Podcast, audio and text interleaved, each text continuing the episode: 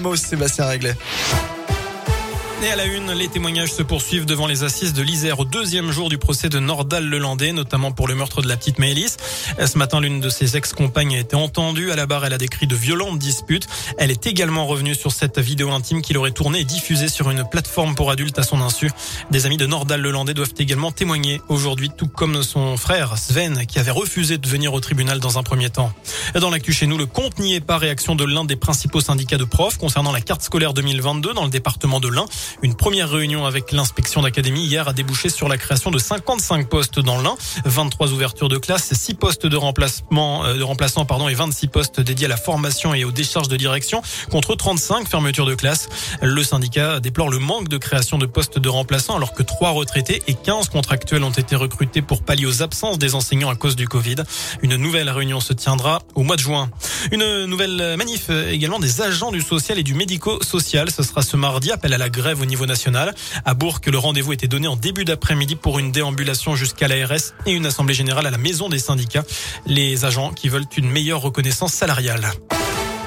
Un pas de plus vers la protection des femmes victimes de violences conjugales. À partir de ce mardi, un décret oblige l'État à les prévenir de la sortie de prison de leur agresseur. L'autorité judiciaire devra aussi expressément s'interroger sur la nécessité de mettre en place des mesures de protection pour le mis en cause comme un bracelet anti-rapprochement ou pour la victime via un téléphone grave danger. Pour rappel, en cas de violence conjugale, un seul numéro, le 39 19, numéro gratuit accessible 24 heures sur 24 et 7 jours sur 7. Une nouvelle étape pour la protection des personnes LGBT+, c'est officiel. La loi interdisant les thérapies de conversion est promulguée aujourd'hui. Le texte réaffirme clairement qu'il n'y a rien à guérir. Deux enquêtes administratives et financières ouvertes contre le groupe Orpea, annonce de la ministre chargée de l'autonomie, Brigitte Bourguignon. Elle doit recevoir le directeur général France dans la journée après les révélations d'un livre mettant en cause les mauvaises pratiques du leader européen des maisons de retraite privées envers les résidents. Les familles des victimes vont lancer une action collective contre le groupe.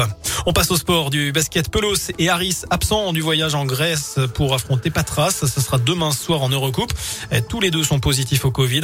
En cas de victoire bressane, les Grecs, dixième place, seraient maintenus à bonne distance au classement. La JL est septième. Une séance de rattrapage ce soir en foot pour l'OL et l'OM. Les deux Olympiques se retrouvent à 21h à Dessine, à huis clos. C'est pour rejouer le match de la 14e journée de Ligue 1 interrompue en novembre à cause d'un jet de bouteille sur Dimitri Payet. Enfin, avis aux lycéens et étudiants, la ville de Bourg propose en ce moment des emplois saisonniers pour cet été.